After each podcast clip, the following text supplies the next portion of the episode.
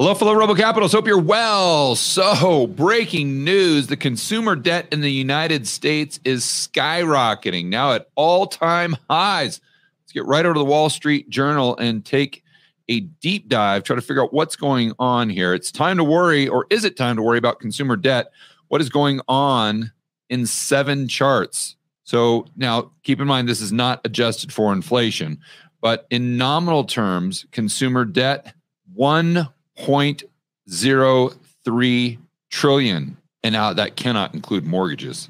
No, so yeah, there's no way that includes mortgages. So I assume this is just credit cards, student loans. I don't even think that. Inc- oh, that's just credit card balances. Oh, excuse me. My goodness. It's 10 times worse than I thought. oh my gosh. $1 trillion in credit card balances.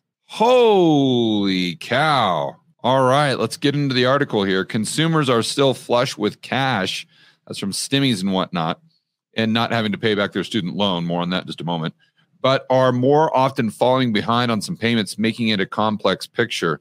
So, first, obviously, they're showing this chart, the one that I use in the thumbnail, to illustrate that, okay, consumer debt or credit card balances, for heaven's sakes, are at an all time high. Is that good or bad? Because you hear both arguments.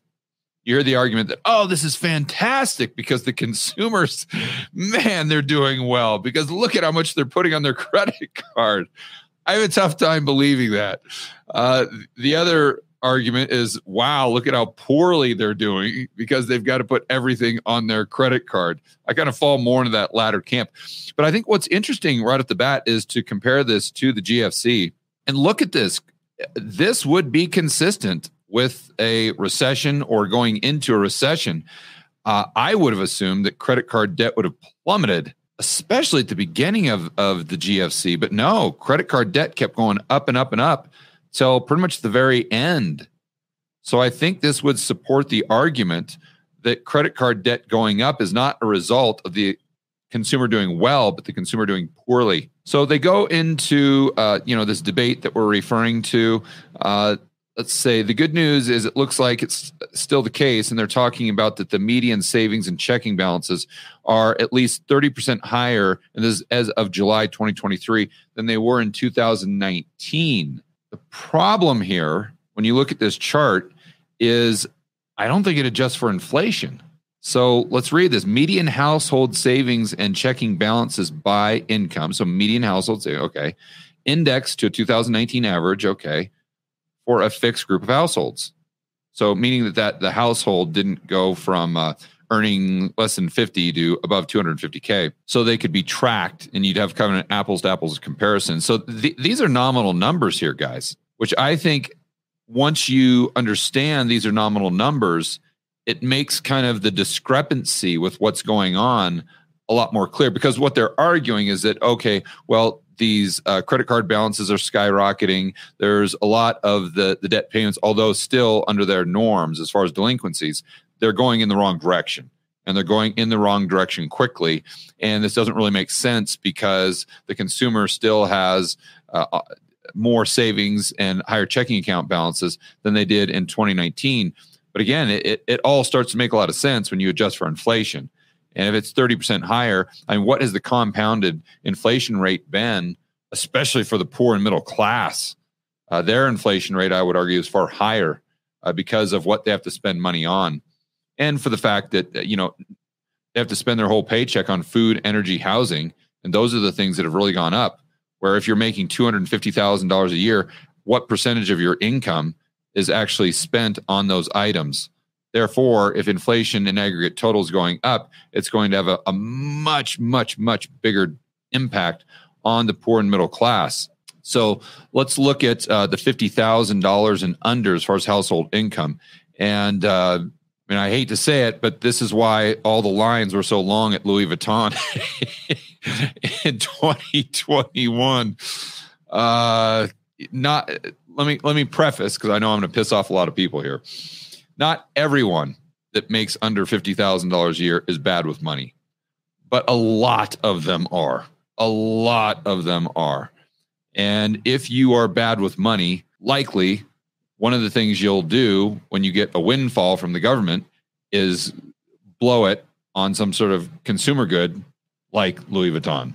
Okay. That being said, uh, the more important thing to understand is with all of these income brackets for household, uh, median household savings and checking, we're, we're looking at this. If we actually adjust for inflation, this is going, you know, this would be right back where it was in 2019. The problem there is now their incomes aren't going up with the rate of inflation. So this trend down is likely going to continue into the future. And I would argue, even in nominal terms, it'll probably go back down to where it was in 2019 and keep going down. Why? Because the, most people's incomes have not gone up with the rate of consumer price inflation. So we have negative real wage growth.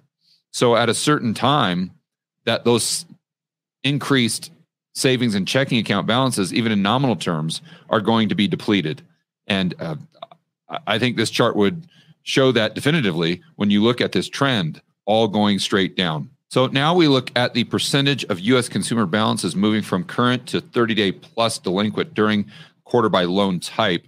So we see auto loan, credit card, mortgage uh, delinquencies are all much lower than they were, let's just say, you know, at the peak of the problem in the GFC. But it looks like home uh, uh, mortgages, their delinquency rate is getting close to where it was prior to the cerveza sickness. And auto loan and credit card delinquencies are higher than they were. And the article says, well, you know, this doesn't make a lot of sense because the savings and checking out balances are higher. But again, when you adjust for inflation, this number makes a lot of sense. And I would also point out kind of the elephant in the room is student loan payments. Look at the delinquency rate on student loans. In 2019, we're hovering right around 10%, and now it's 1%. Well, you guys know why. We've been talking about that on this channel. Uh, we've been talking about uh, that specifically on this channel for quite some time. That's it. The a, a lot of these uh, kids or a lot of these people don't have to make their student loan payment. The average student loan payment is four hundred dollars a month, and they're going to have to start paying that back very soon, September, October. So, what happens to the auto loan delinquency, the credit card delinquency, and the mortgage delinquency once these people have to start paying back their loan. And you may be saying to yourself, oh, George, it's, it's not, I mean, we're just talking about students here. How, how big of a problem could this possibly be? I'm glad you asked. Let's go right over to my Twitter feed where I just tweeted this out. 43 million Americans are going to have to start paying $400 a month on average. In my opinion, high probability this has significant impact on the economy. Now, I was slightly wrong here. I should not have said, and I actually corrected it in the reply. I should not have said 43 million because it is true. Some of these kids, or some of these people, I keep saying kids, some of these people are in school and some of them actually are making their student loan payment. But when you dive into the details, which I did, and we're going to do in just a moment, you see that the amount of people that are actually making their payments is alarming to say the least. When you consider that 43 million Americans actually have student loan debt. So we'll dive into that in just a moment.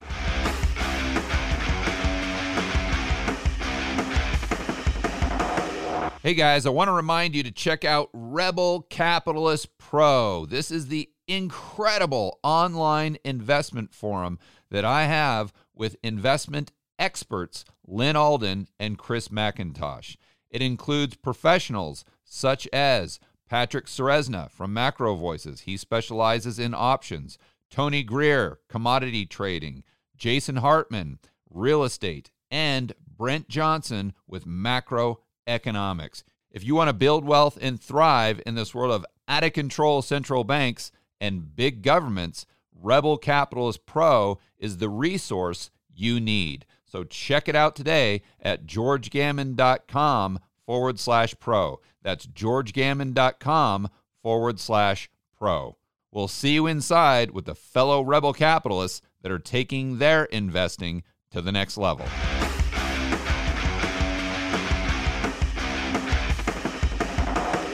Check out this article this morning from Yahoo Finance. Target slashes profit outlook on student loan repayment fears and economic malaise. So it's not just me talking about this, it's the economists that work at Target saying, hey, this is going to be a big problem.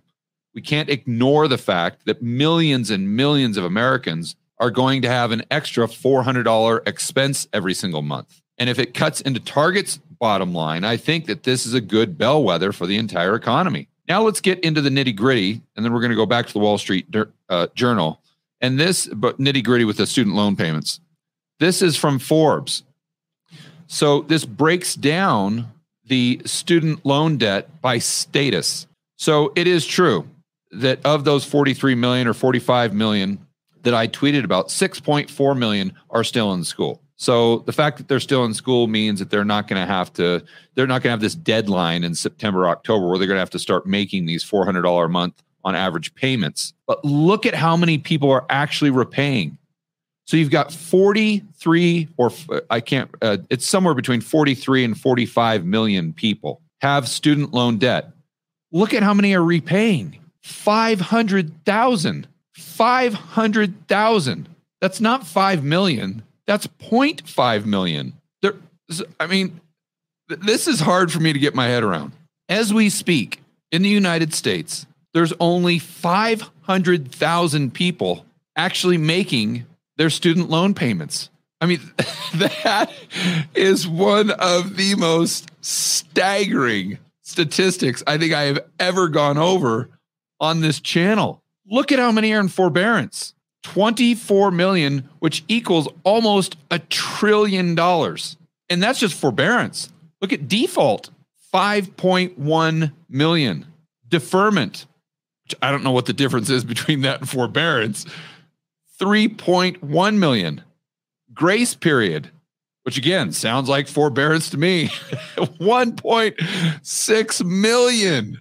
I mean, this is just absolutely mind blowing. So let's just assume for a moment that uh, 24, call it 30 million people, roughly, have to start making their $400 a month payment again in the next month.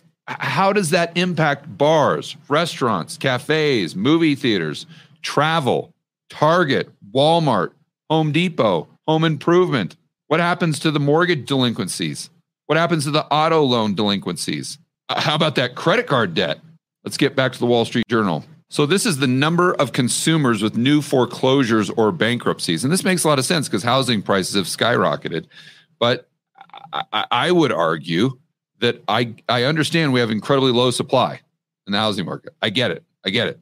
But we got to remember that prices are set at the margin. So, if there's 500,000 houses for sale across the United States, even though there's, let's say, a, a 100 million homes, if the, the price, if there's not a buyer at the current price for those 500,000 homes, whichever of those homes sell is going to impact the price of all 100 million homes because of comps. See, people forget about that.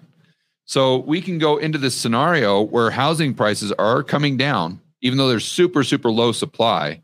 And then you have the unemployment rate going up.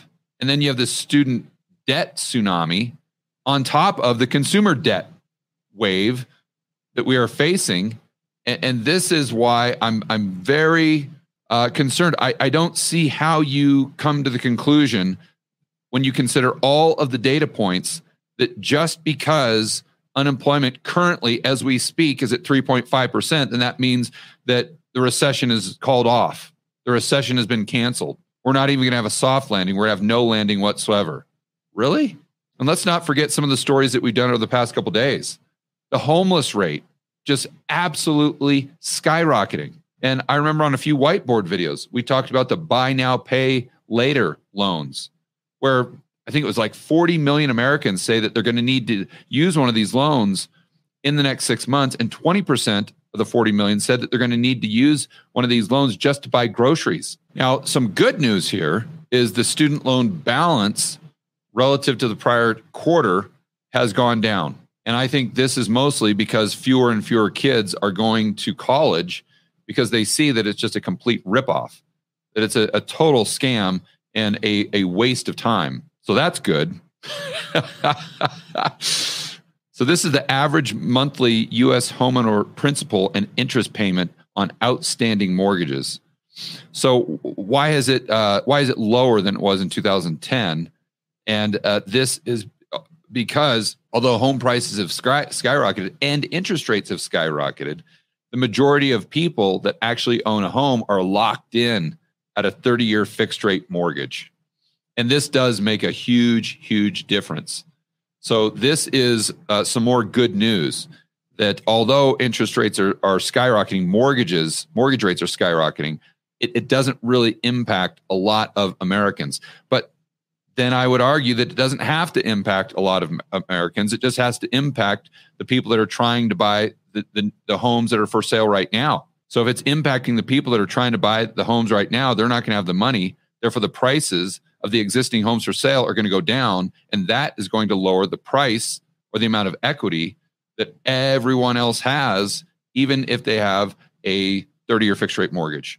And then they break it down by state. They have some in- interesting stats as to maybe why Texas, Florida is uh, slightly higher than the national average. All right, guys, there you go. Some just fascinating statistics here. We got to watch that credit card debt, but I think more importantly, we've got to watch what happens as these student loans start to be repaid as far as these $400 a month payments once they start making those payments again the call it 30 plus million americans how does that impact the economy and how does that impact all of these consumer debt statistics that we see are trending up? All right guys enjoy the rest of your afternoon. As always make sure that you're standing up for freedom liberty free market capitalism See you in the next video.